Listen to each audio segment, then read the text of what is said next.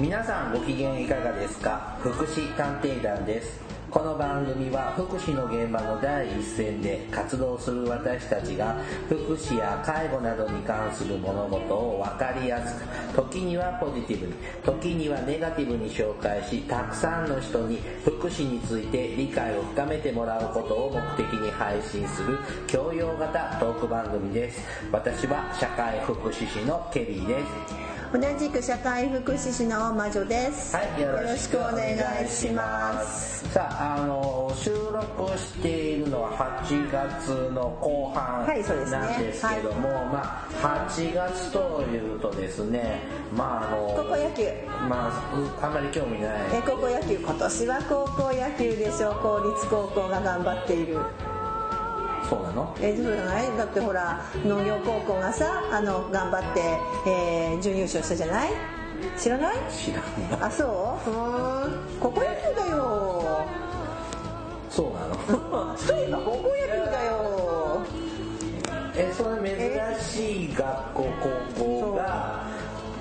準決決勝まで行ったのね。多分ねその私立の学校がさ、うん。あのいっぱいさつやこちらからさ生徒集めて、うん。ね、野球強い子をさ集めてきて、それはそんな勝つの当たり前じゃない、だけどそれに対してさ本当に地方の秋田県だったあのさ農業公立の農業高校の子たちがたった9人で9人しかいないのよ。でそれずーっとだからピッチャーずーっとなんか同じ子が投げて最後の最後交代してたけどなんかサードかなんかの子が交代したらしくてっていうのが今年はもうなんか変な話優勝した学校よりも取り上げられたという。はい。なんかあれだね、千葉明夫千葉哲也のキャプテンか。なわからない。けどさあのね弱小野球チームがなんとかみたいな、そう世の中すごい今年は高校野球100回記念で盛り上がったんだけどその話じゃないの？今日、うん、違うあのまあね8月というとね、まあ、テレビをよく見テレビ見ていると報道系の番組見ていると、まあ、あの戦争をテーマにしたはい。ドキュメントとかが、あの多い時期じゃないですか。まあ、高校野球でも実はあれですよね。あのその時は、えーみんなで黙祷しますよね先生。ああそうね8月15日にね、はい。はい。12時にねうーそうそうそう。ね、でまあ毎年ねいろんなテーマを引っ張り出してきてはあのはーって思ったり知ってる知ってるって思いながら、まあたまたまチャンテレビつけたらやってるの見てたりとかするんですけどもあのちょっと今年はねなかなか印象に残ったドキュメントがあってそうなんですよ。NHK スペシャルってねえーそう。私駅の子駅の子ってね入力しようとするとエキノコックスって出てくるけど違う違う、うん駅の子、うん、駅の子供でね駅はステーションのことね。そうそうそう。っていうのでそのいわゆる戦戦争孤児。まあそうですね、まあ、昔ちょっと前までは戦災孤児って言い方をしてましたけどね、まあまあ戦争でお父ちゃんお母ちゃんが死んじゃって子供だけ残された子供たちのまあ終戦後の生き生き様い、そうですね。をちょっとこうドキュメント今今ねご存命の方のこう体験談をこうドキュメントをしていてですね。まあなかなかえぐえぐかった。まあ、あの実際、えっと、ちょっとあれですけども、まあ、お父さんお母さんがいなくなっただけではその問題はね、まあ、別にお親戚の方だとか、おじさんおばさんとかいろんな人に引き取られたりして、きちなみに数としては戦争孤児は約12万人いたそうです。全国。はい、太平洋戦争によって生まれた戦争孤児は厚生省の調べでは12万人。まあそうすると、はまず東京名古屋大阪。あれじゃなくて戦争孤児だよ。だから、亡くなおご両親が亡くなって孤児になった人が12万人、はいはい。その話とそこから親、要するに身寄りがなくなって、まあ、昔今戦災孤児とか言ったけど、不老児と言われてましたね。不老児、うん、あの僕も小さい頃不老児みたいってよく言われましたが。あの要するに親がなくって住むところもなくて、今で言うとホームレスですね、うん。ホームレスの子供が推定3万5千人だそうですもうなかなかの数ですね。すごい数だよね。多くが14歳以下の小中学生をもとした子供だそうです。っていうのははい。でそれが東京大阪名古屋とか、まあそうそうそう。広島。とかね。まあ町だよね割合、まあ、都市部大都市ですよね当時の、うんまあ、一番多かったのは上野駅みたいですけどね、東京の、うん。でその当時上野駅の夜になるとガード下じゃないや地下道とかでこう寝泊まりをする子供たち。うん。そんな生活をしてた人がねおばあちゃんのお話とかねおじいちゃんの、今の今おじいちゃんおばあちゃんになってる人のお話を聞いたりその再現ドラマとか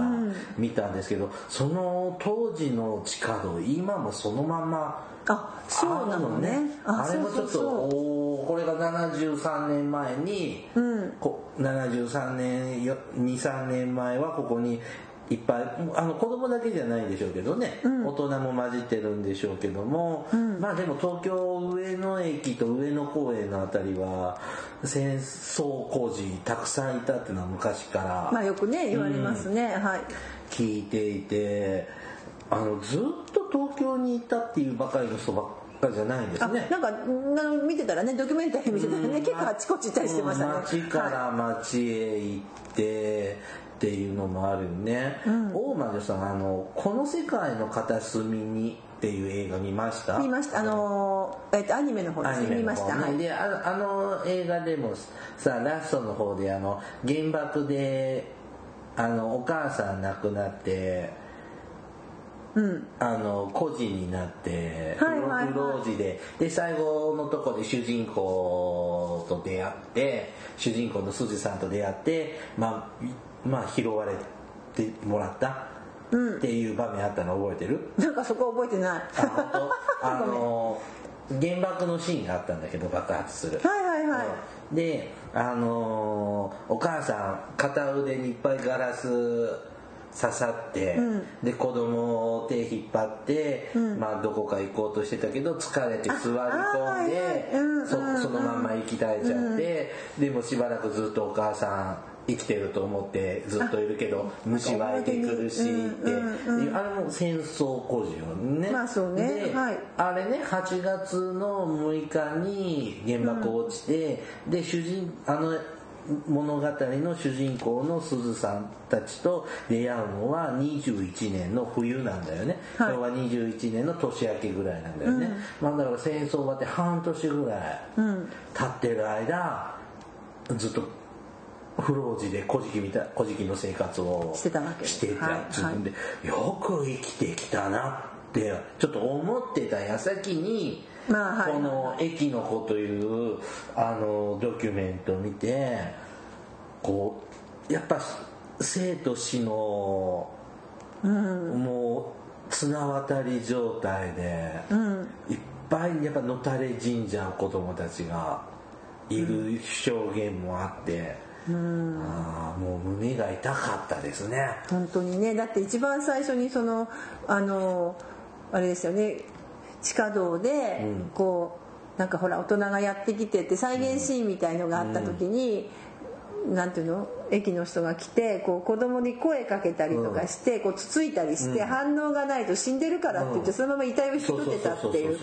でもう死ぬ前死ぬ前と思ってっていうかね、そうなってはいけないっていうか、まあ、そういうのを目の前で見てたっていうのがすごい衝撃的でしたね、あれがね。はい。であのーその戦争孤児ね大変なんだけどそのやっぱ支援っていうのがものすごい後手後手だったんだなっていうのはそのドキュメントを見ててあのおももうそうだったんだってこう思ったんやけど何よりなんかこうと今の厚生労働省ですね当時厚生省は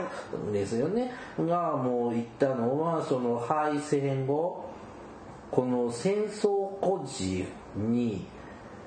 気を回す余裕もなくすっかり忘れてましたみたいな言ってましたね、あの復員してくる人はいる、まあ、つまり外地から帰ってくる人たちはいる。それからまあそうだよね。もう混乱の中だったので、まあ、子供たちにまで手が回らなかったっていうようなことは言ってましたね。外地からはもっと数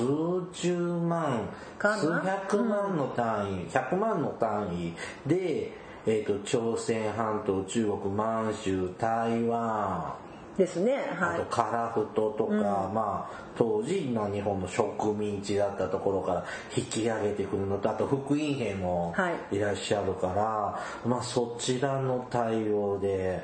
もうあやになってたんでって。言ってますね。想像できないですね。でその僕たちねあの戦争孤児っていうのはやっぱり時代が違うんで、うん、日本で見たことないじゃないですか。でもあの2011年の東日本大震災の時に、はい、震災孤児ってあまあそういうまあ、言いましたでしょ、はい、でもねあああいう僕たちこういう仕事してるとそういう震災孤児の子ってどうしてるんだろうなってちょっといろいろ気になったり僕したんですよね、うん、でもだって僕たち被災してないじゃないですか。まあね、はい。だから、その被災した地域の人たちって多分考える余裕ってあまりないと思ったその震災直後の頃で、うんうん、でも僕たちは、まあ、申し訳ない外野だったので、うん、うんなんかどうしてるんだって気になった。でもこの太平洋戦争の後っていうのはもう日本全国が繊細で、大変パニックの状態だったから、うん、もう国民全員ほとんどの人がこう気にする余裕がなかったのかな、まあ、というふうにちょっと感じましたね。ですよね、うん、本当にもうあのだってそうだよね。たくさんたくさんその数がまた波じゃないし、うん、で自分たちだって食べることだって精一杯、うん、でしかもあの実際そのなんていうのかな不老、まあ、不老不老児という言い方おかしいけども、うん、その戦災孤児って、えー、っと終戦の時にあなんでその瞬間にいたわけじゃなくてそれより前から空襲がずっとね、あったわけだから空襲で焼け出されて親が失われるとなると、うん、もうその混乱の中じゃない？空襲でそんなみんな人のこと構ってられないような状況の中からこう生き延びまあ戦争がね終わってその空襲はなくなったけれども何、て言うんだろうその空襲の中だったりしたらその人を助けるまでの余裕うん、なかなかなかったのかなっていうのもあるし、うん、だからまあだけだけどねそうそうそう。だけど子供ってそうやって忘れられ忘れられてしまう存在なんだなっていうのもすごく改めて。だからだからあの子供の福祉って大事だねって思うのはのは改めしたんだけども本当に子供って社会から忘れ去られてしまうっていう存在なんですよね。だから下手をすると、うん、でだったのであのすごくこう駅の子はうん、あれはなんかもう一回 録画するの忘れたんだけどね私。ねあ本当まだ残ってるかな、うん、なんだけどねなんかなかなかねこう本当にあのいい福祉のやってる人間にとってはまさにね、あの時代を知るいいあの番組だったなと思って言いましたけど、ね、まあ、終戦直後はね、うん、気にしてもらえずちょっとずつ復興は始まるじゃないですか、はい、そうすると汚いといやらしい子ってそうなの。迷惑な存在にされてたっていうのもちょっとあれがショックでしたね。驚きでした、うん、だから結構日本って復興早く早いなと思ったのが、まあ、で昭和20年に、えー、の8月15日に、まあ、終戦になりますよね、うん、で結構その次の年の、まあ、半年とかするとさ、うん、割合こう落ち着いてきてるというか、まあ、でもね確かにあの、21年22年っていうのはあのなんていう農作物とか上手に取れなかったんで食料危機は戦争中よりはひどかったらしいんですよ、うん、なので本当に子供たち大変だったと思うしでね僕たちこう社会福祉の勉強してきたものとしては、うん、昭和22年に児童福祉法ってできるでしょ？そうそうなの。そうなの12月にね。うん。はい。だからまあ戦後復興期のまあ福祉三法ですよね、はい。生活保護法と、えー児童福祉法と身体障害者福祉法、はい。その中でも早い方じゃないですか、昭和20年に戦争終わって、12年で児童福祉法ができて、お頑張ったんだって正直思ってたんです、うん。私もそう思ってたの、だけどそこに至るまでの なかなか雑というか無責任というかいい加減というか、まあもうねすごいことでしたね、うん。はい。そこにね至るまでだしいわゆるその戦争孤児を収容する今でいう児童養護施設はい。とかね一時的なシェルシェルター、みたいなのもやっぱその児童福祉法が始まる前までにあの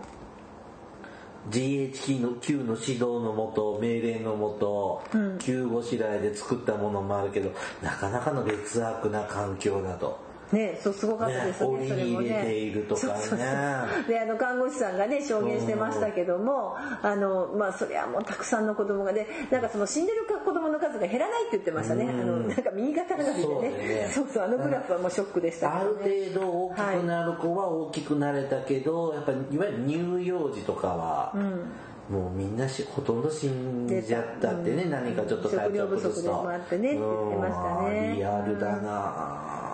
うって思いましたね、うんだからか本当に私まさにそのさっきの、えー、と昭和22年に児童福祉法が制定されてやってるわけですよ、まあ、さらっとさ歴史だったら2年、まあ、2年って、えー、と1945年の8月だからさ、22年ってのは、まあ丸まあ、2年って言えば2年なんだけども、なんて言うんだろう2年だけどもまあそんなに長い期間って今もう振り返るとそう長く思えないけど、まああの2年間っていうかうそのそこを生き抜いた人にとってはもうどれだけ長い時間だったかなっていうのは思った。あれ再放送やらないのかな？やると思いますよ、ね NHK さんですから。すごいですね。あのあ多分アーカイブとかにも入ってくるでしょうね当然。まいあや名作ですよ今回。これ名作ですね、うん。本当に。であのこの証言何人かの方がね、あのしてくださってましたが一人おばあちゃんがね、こう言ってたけど45年間連れ添った旦那にそう。一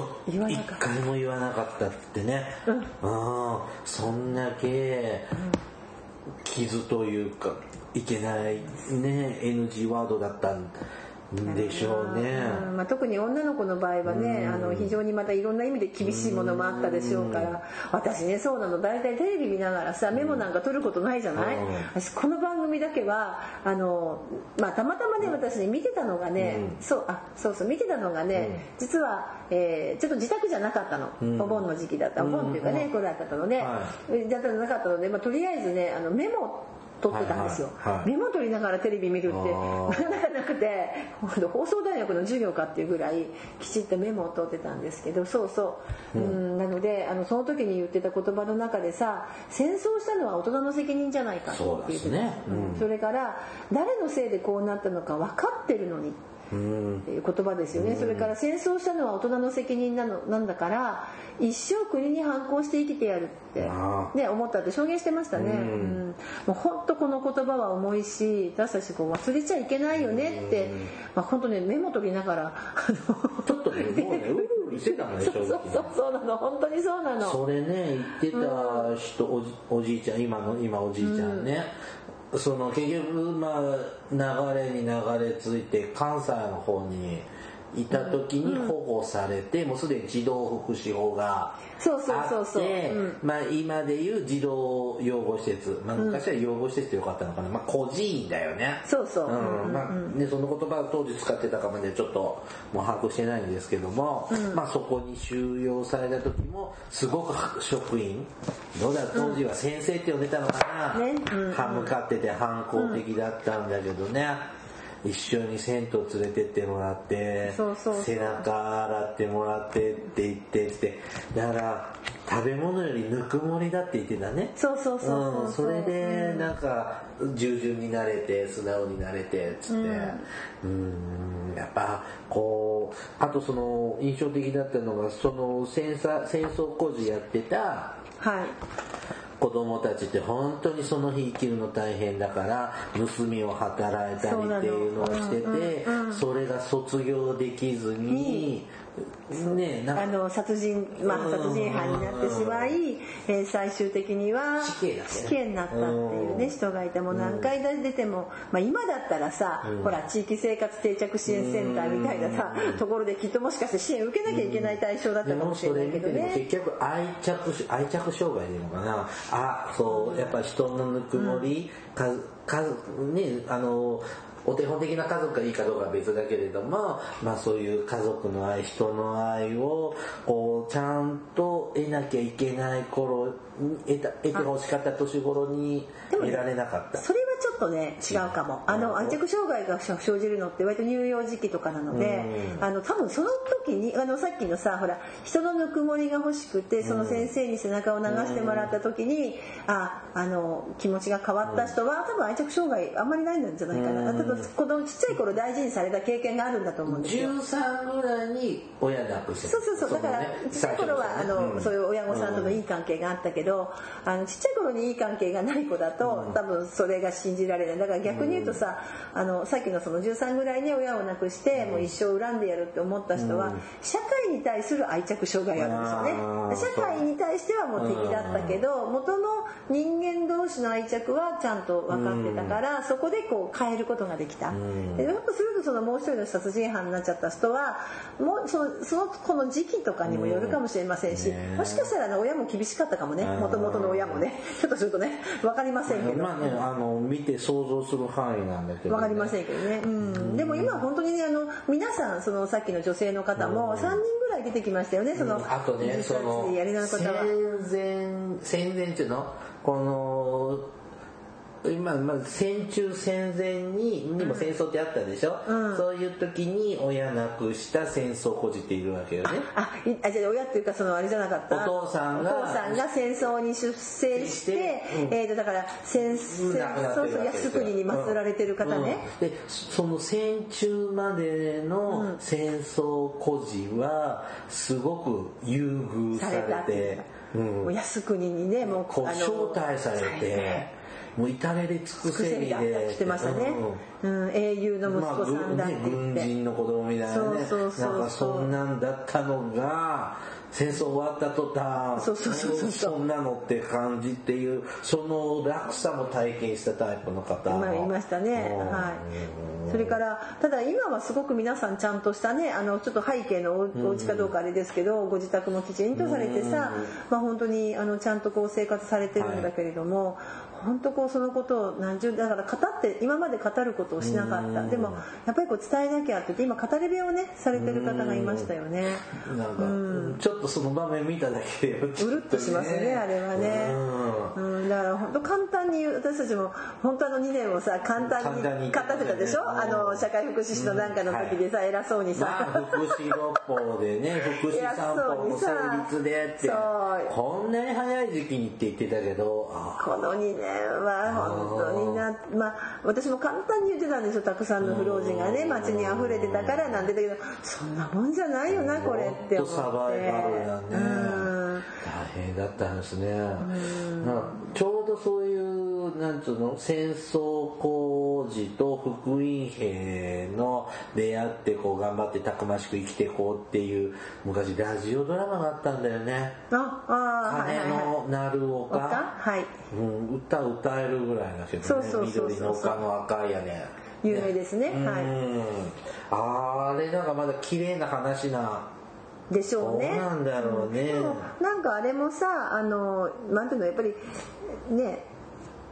なあの海外からさっきちょっとこう資料を見ていたら、うん、やっぱりあの辺りもその、まあ、戦争が終わってから、うん、まあ、アメリカのねそういったこうそういう孤児の支援とか、まあ、非行少年たちの構成にね、力を尽くすような人たちがやってきて、でまあ、少しそういう人たちのアドバイスを受けてみたいなことちょっとさっき資料に書いてありましたけど、うん。だからまあ何にしてもでも大変だよねっていうか、まあだから結局戦争とかさ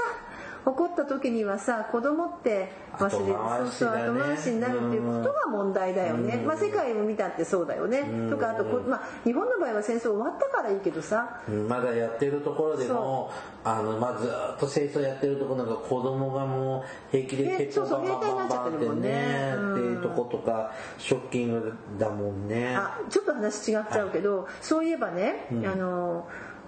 えー、とそうごめんなさい集学と同意じゃない。集団疎開の絵本があるんですよ、はい。はい。でこの前ちょっと集団疎開の絵本見たらあすごくだからさ子供ってさやっぱりその社会に翻弄されるなと今思ったのがここは忘れられちゃったよね繊細孤児たちは。駅の子たちは本当にもう社会から見捨てられて、まあ社会に対する愛着障害だけど、今度ねそうなんだってあの集団疎開ってあれは将来お国のための戦兵士を残すために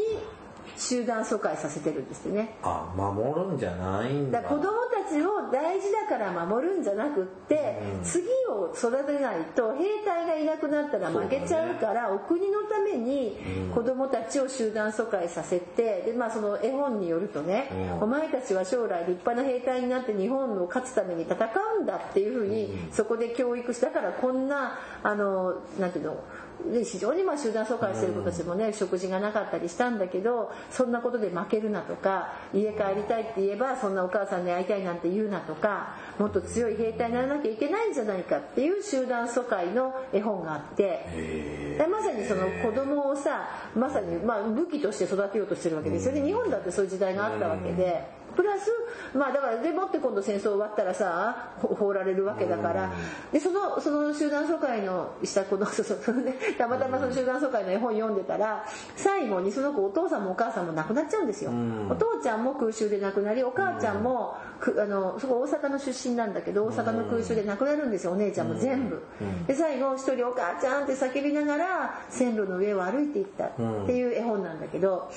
そうするとねするとこの子その子どこ行ったんだろうと思ってその子え駅の子みたいなさそのままそのままそこに繋がっていくんだけども。さその集団疎開のさ、あれ学校の先生が連れてくるわけじゃない。そうするとやっぱり食料なんだから本当は子供にも分けてあげないのいけないのを先生たちがこっそり食べちゃってたとか。ああはい。うん。だからそういうのも聞いてるから全然ダメじゃん。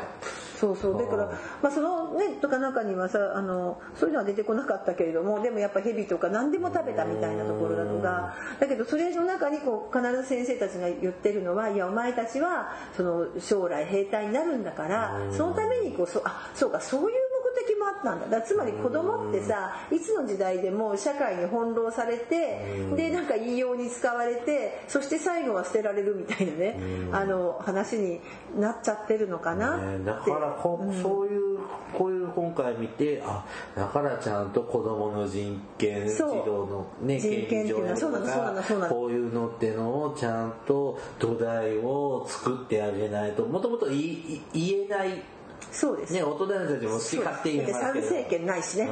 投票できないしね。ああちゃんと発言する機会をベースをちゃんと作ってあげなきゃいけないって言って今日に至ってるわけなんだね。だから子どもの権利条約の中で実はに批准が遅くなったのは、日本は子どもの意見表明権っていうのがなかなかこうないんですよ、うん、今も。今もないでしょ、なん。となく学校なんかでも全てルールに従う傾向が高いんだけども子どもの意見表明権っていうのがなかなかこう認められない今でもそうだね国で、まあ、今18歳からね参政権持ったけどもそういうのもあって日本は批准が遅れたと聞いてますねあの子どもの人権90年代の話ですもんね。そうそうそうだから、そのとだから子供私も今ほら子供の福祉の仕事をし,、してるけれども、まさにこういうあの根源的なね、駅の子とかをさこう見てるとあだから子供ってそのそういった意見表明権もきっちりしてあげなきゃいけないし、えー大人だけで決めちゃいけないよねっていうところもねこうすごくあのな本当に大元のところなんかごちゃごちゃこうね細かい線隅っこつつくような仕事してますけどいつも、うんだけどすごく大元のところをこうなんか目を覚まされたような話だったなってねちょっと思った。本当にねいいドキュメントだったんでね、あの再放送とかオンデマンド等でもし見れ、見ることができたらですね NHK スペシャル「駅の子」はい、うん、ぜひエキノコックスではございますはい。ねえ。はい、で前振りやったの？これはい、大魔女さん。何分喋った？オープニングね、30分喋っちゃっていますが。もうこのまま行っちゃう？うーん。このまま行けちゃいそうだよ駅の子、ねえ。うんこのまま行く？はい。行っちゃいましょうか。切らずに、うんうん編集のあのデイ君さん泣かない？うん泣かない。別に音楽入れなくてね。は じゃあこのまま行きましょう、い。駅の子で、で、はい。あとね、じゃあもうここの際だから、もう全部いろいろ印象に残ってるんだけど、あのね、ちょっとどう気になってるのは、最初に出てきたおばあちゃんいるでしょ、はいはい。その山形に家族が集団疎開してて、戦争終わって東京に出てきたら、ね、もう両親死んでて、15歳のお姉ちゃん、これは今おばあちゃんになってドキュメントで喋ってくれてるおばあちゃんだけど、で、小さい弟と妹も連れて、で、上野駅で、あの、不老寺やってたんだけど、結局お姉ちゃんは住み込み先の仕事を見つけて、ねはいはい。でえっと弟と妹はどこか施設にね預けた。施設だよね。切磋だっけ？えさなんか親戚じゃないな。ごめんなさい。私は預け先をなんとか見つけてって感じでその後弟と妹どうなったんだろうっていうのがすごくまあ出てこなかった出てこなかったの、うんうん。それちょっと気になったのと、ねえ。でもあの確かにさただね私一つだけこうちょっとねななんて言うんだろうな今の方が逆に苦しいなって思うとこがあるのは、あのある意味こういう人たちがたくさんいたから、うん。こう例えばそのさっきのあの、えーごめんなさいこの頃は世の光にじゃない違う違う違う、えーあこの世界の片隅にうん。この世界の片隅の最後とかみたいに、例えば全然知らない子供でも、うん。例えばこう育てたりとかね、まあ、ちょっと話違うけど、あのそれこそ中国残留孤児なんかそうだよね、うん。あの子供だけ残していった時に中国人の家庭が育ててくれたとかさ、うん。うん。そういうのはなんか今のねこう日本ってさこうちょなんていうの？自分の産んだ子が子供みたいな発想があるじゃないですか,、だからそのすごく自分の産んだ子だけが子供だったりとか、まあ、自分がのねと、まあ、奥さんとの間でできた子だけがね、その大至近 DNA 鑑定とかあるからね、んだけどもうちょっと昔ってさある意味あのもうちょっとそこももらわれっ子もらわれっ子がいたりとか、うん養子縁があったりとか、まあ、もうこうなってくるとこどこの子かわからない例えば逆に言えばさ子供亡くした親御さんだっていたよねたくさん、うんそうすると代わりに育ててた人もいるかもしれないじゃない、うん。そういう混乱の中でひょっとしたらさ関係ない自分の似たような子供ね連れてきてさ、例えば2歳の子亡くしたら2歳ぐらいの子連れてきて、それを育ててたかもしれないよね。よくって。まあ物語でではあるよね。うん。こうたまたま教会の前を通ったら捨て子が置いてあって教会の人に言わずに私たちがもらってきちゃってうちの子として育てて実は私は本当のお父さんとお母さんじゃないのよみたいなのって、昔はよくあったんですよね。そうそうだからんそういう意味ではあのそういったいろんそのそういうところにうまくねあのハマったとて変だけど、親切な人にね見つけあのうん育てられた子っていうのはまああったのかなとかそれが違和感はそれほどない、ね、だってお父さんいなくなったらお母さんにやっぱりいたわけですからそれっていう意味ではさちょっと今の基準と考えちょっとね、違う慣れないですね。しれないまず捨て子を見ないし、不老人も見ない。すみませんフロあのすみません。ホームレスそれホームレスなんだっけ？小学生だったっけ？前ほら漫才師でいたじゃない。ホームレスホームレス中学生。中学生か、うん。中学生か。あれだけで問題になるんだからさ、うん。いや問題ですよね、今考えるあとそれこそ万引き家族とかもさ、ちょっとそれっぽいとこもあったでしょ？成り行きでできた家族でしたあそうそうそう。私あの小学生行ってなかったよね小学校に。とかその前のあの監督が撮った映画の何だったっけ？誰も知らないだったっけ？私たまたま見たんだけどさ、まさにそのホームレスの子供が出てきますね、うん。あのーこれ日本の話だけど、思い出してきちゃったあのドイツはい。ね、あのもう4月に戦争終わるけどあちらさんは、はいはまあそれでももうベルリンはもうボロッボロになるわけですよね、ソ連が攻めてきて。であのーこれも映画なんですけどね。あのあのーヒトラー最後の7日間っていう映画があなんか聞いたことある。はい。でそこでヒヒトラーの秘書をやってた人が主人公なんですよ、はい。でもうやはりやばい。もうダメだから、それでヒトラーは自決してであのそんな秘書とかやってた人は民間人に近い状態の人だから、もう逃げなさいって言ってみんなであのどんどんどんどんどんどんする中逃げるのよ、ほんででほらヒトラーの時もう最後の時は少年兵とかもいたのね、でその少年兵とたまたまみんなと生き別れになっちゃってたまたま出会ってで戦火一緒に逃れてっていうのがラストシーンな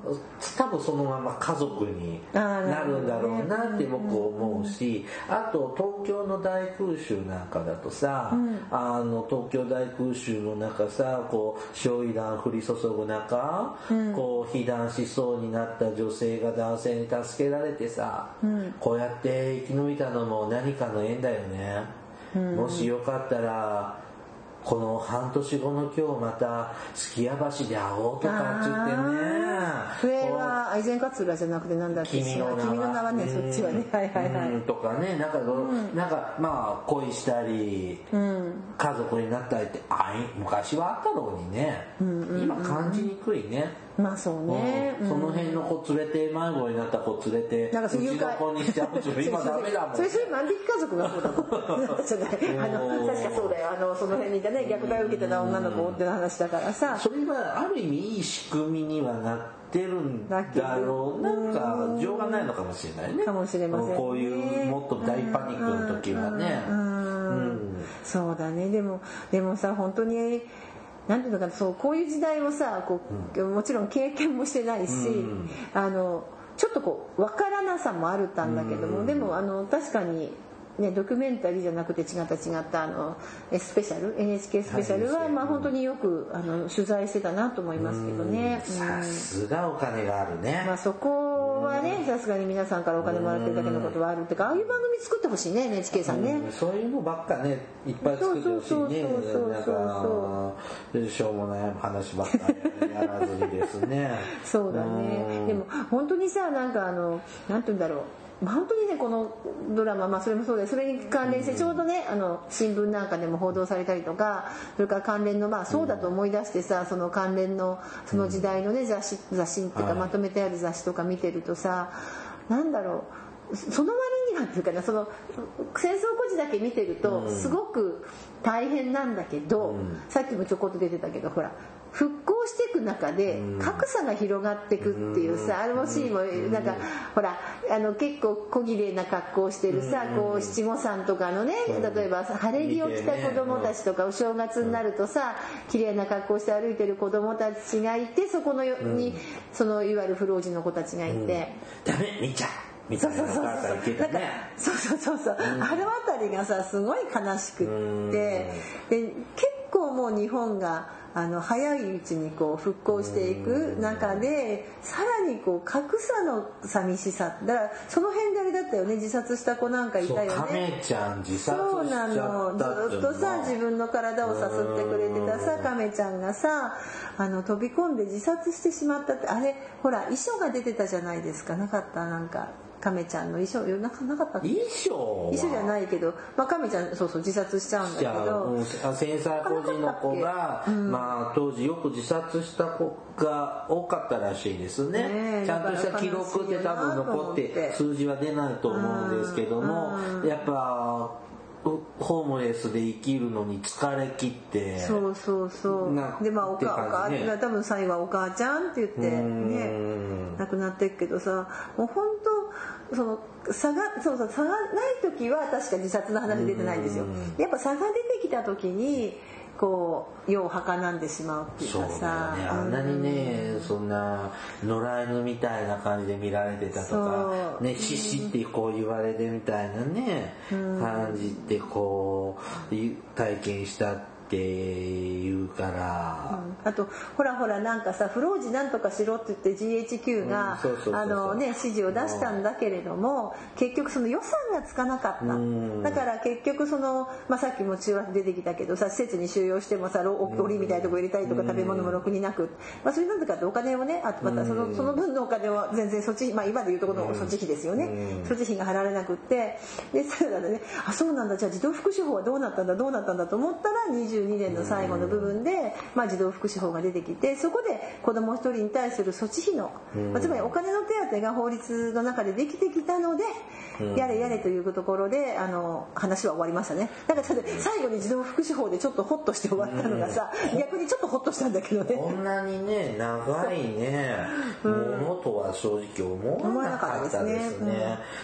でもあともう一つ印象的だったのがさ、はい、最後の方で、まあ、最終的になぜそれでも、まあ、もちろんフロージのたくさんいたんだけども、うん、あの戦争まあもちろんその子たちも大きくなっていくけどさ朝鮮戦争が始まってさ、はいはい、で戦争の朝鮮特需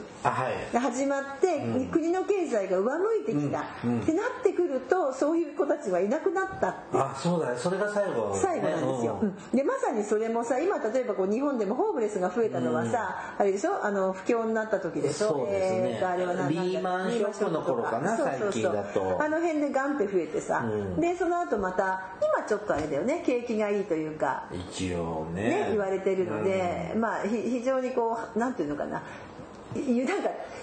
積は広がってる気がするんだけど、ね、とりあえず働くところはあるんですよ。そういうふうにこうなんか国の経済のさ回り方とああそうやってね解決まあだから何にも国がきちっと何かして解決したわけじゃなくってある意味そういったいろんなこう動きの中でまあたまたまだんだんいなくなったよって話のだけでね。あの 鎌倉時代室町時代のねまあいろんな見方があるんですけど鎌倉室町時代の日本人の当時の平均寿命って15歳ぐらい、うん、で平安時代は30歳ぐらいなの、はい、で室町だと落ちちゃうのね、うん、であのやっぱ中世のあの頃っていうのは非常にあの地球が寒くってずっとこう危機のみたいなヨーロッパでもそんなのがあってだから政治が不安定になるわけ、うんで餓死者も多いからっ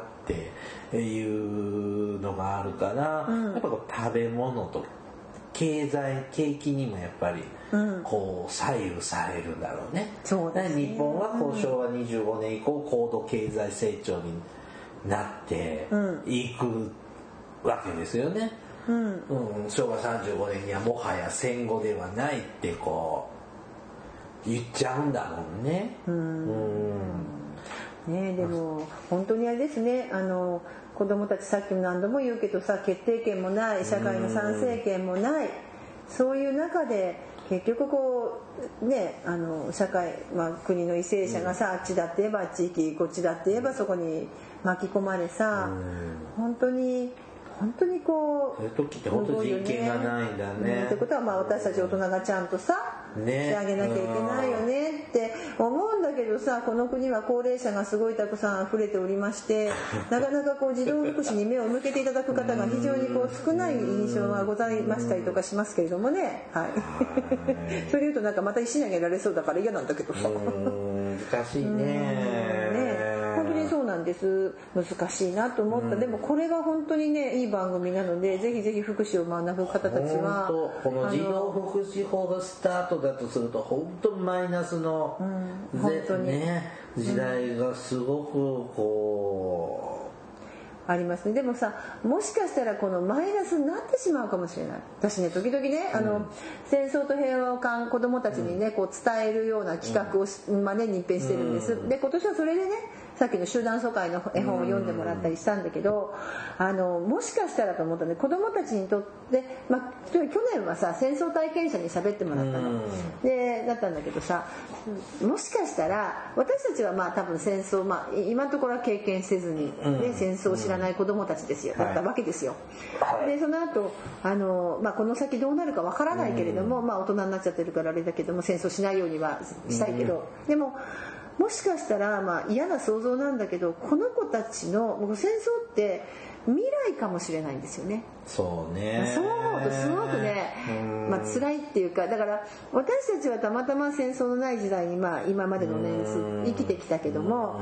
でもこの子供たちってさ、私たちのぐらいになるまで何十年ね、40年50年とか経った時に全く戦争がなく遅れるのかどうかってなんかちょっとわからない雰囲気もあるじゃないですか。すね、うん、それがすごく辛辛かったけどもじゃあじゃあ逆に言えば例えばこう戦争中生き延びた人の話を聞くことは、ひょっとしたら将来のサバイバル教育になってるのかなって、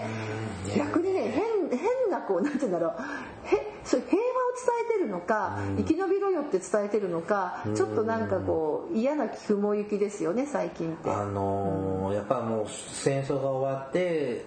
70数年でしょう。70そうですね73もうだからね、最近もねお僕らが幼い頃は戦争経験者でたくさんいていたいたいたいた。おじちゃんおばちゃんの話をいっぱい聞かされたんですが耳にタコができるから聞きます。今ってもうあの頃生きてた人っあ年プラス723足さないとダメなわけでしょ、もう本当に今出てくる人ってもう死んできそうなおじちゃんおじいちゃんおばあちゃんばっかりになってきてて。戦争をあのそれこそその戦争の兵隊としてねちゃんと行ってとかそのまあだったり大人だったあのその終戦の時に大人だった人ってもうほとんど少なくて90代になもうそうってるんで。なんですよ、はい。でだからねもう太平洋戦争第二次世界大戦ももう歴史になってしまってしまっていて、ちょっともう一丁前にあった第一次世界大戦も、えー、と10年もない昔ですけどあのーやっぱ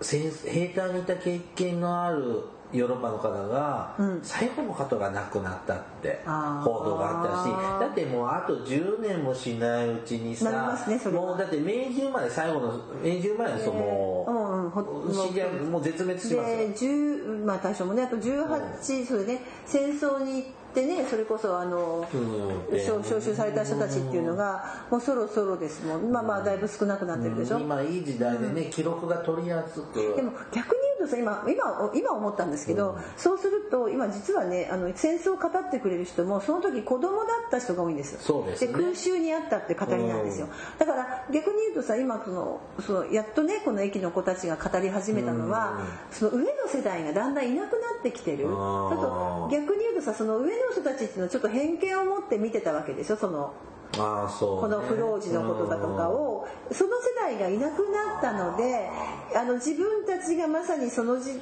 代のことを伝えられるようになったちゃんと。もうちょっと前だとその本当に戦争まあ例えばもっと美談的な話そう美談もあったりとかそれから俺たち頑張ってたんだとか、まあ、この戦争っていうのは難しくてほら私たちの仲間の中にもあのにそのあ、ね、こういう話をすると突っかかってくるおじさんもいるじゃないですか。いるでしょ？この前もちょっと突っかかられました。はい。突っかかります。喋らないようにしてるもんっ かかられることあるでしょ？あんああいう方たちもいるわけだから変に語ってしまうとその人たちのあの体験としては真実であってもあのそんなことはない日本っていうのはもっと立派な国だったとかさ言う人もいるわ。まあもちろん立派なねあれだけど言う人もいるわけじゃない。いろんな見方がありますかいろんな意見があって言いにくいのもあるのかな。そうすると今まさにみんなが子供だった時代の子供の時の体験談っていうのがメインに今あの実は語り部の方もそんな年の方なんです。大体80代なんで。そうすると今まさに語ってくださってるのはそういうこともあるのかなって今ちょっと思った。70年経ってやっと子供の権利がこの子たちの子供の主張ができるようになったこの時のだからそまだだってその上の大人がいたわけで場合によってはその取り締まってた駅員さんだってまだ生きてる時代もあったよねちょっと前までは。そうまあかわいそうだと思ってたかもしれない。でもできなかった。でももしかするとそうじゃない立場の人もたくさんいるしまあね戦争ったって一つの立場じゃないからいろんな立場でもっとか俺の方がもっと苦労したとかさいるじゃないそういう人って。何言ってんだみたいなね人ってよくいるのでて満州から帰ってきたの話とかね。そう本当に大変だったしさあの南方の方とかね、とかいろいろ聞いてたもんねであと女性もそうだしさ女性なんかでもちょっとさっきそこ新聞置いてあるけどもさ女性なんかでもさ本当にしんどい、まあ、女性は常に被害者で本当にしんどい、ね、思いをして帰ってきた人とかもたくさんいるわけだから、まあ、そういう人たちのこう語りがたくさんあった中でそのこと自体もなかなかこう注目も浴びないし言うと逆にこうあのなんていうんですかいやいやいやいやもっと俺俺たちの方がとかいうような人もいたりまあそういうのもあったのかしらんって今と思った。うん、だから逆にちょっと語りやすくなってきたのかなっていうふうにはちょっと思いますけどね。はい、はい。まあ、ぜひあのでも伝えてすごく辛い思い出かもしれないけどあのこれ本当に大事なことだと思うので語りねあのそのね語っていただいた方たちははい頑張って伝えていただけると事いいなと思います。なんか呼びたいよなと思うぐらいこうどこかで講演とかあったらお伺いに行きたいなと思っていい勉強になりましたね。はい。では番組から。何にも切らずに終わったのすごいね1時間喋りたくてはい、番組からのお知らせです、はい。えー福祉探偵団では、えー皆様から福祉や介護に関する疑問や質問不満や愚痴番組に対する感想やご要望を募集していますます。もちろん普通のお便りも募集しています。メールアドレスはあごめんなさい。お便りは E メールでお願いします。メールアドレスは福祉探偵団アットマーク gmail.com 綴りは fukushitanteidan アットマーク gmail.com です。また、福祉探偵団のツイッターがあります。フォローをお願いします。さらに福祉探偵団の Facebook ページも開設していますので、いいねのクリックをお願いします。はい。では、今回はオープニングで終わりに。はい。ちょっとやっちまいました、やっちまいましたねはいはい。では、そろそろお別れの時間となりました。お相手はケリーと、大魔女でしたそれではまた次回お会いしましょう。ごきげんよう。さようなら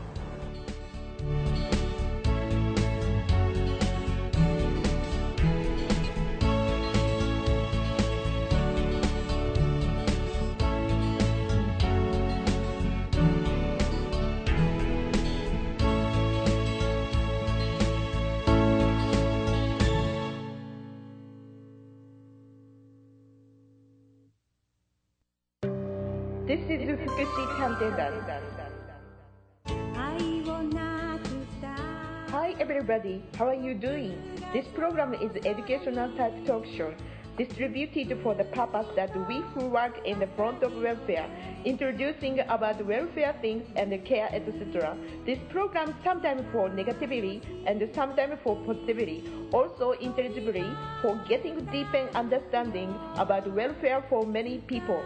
福祉探偵団聞いてね。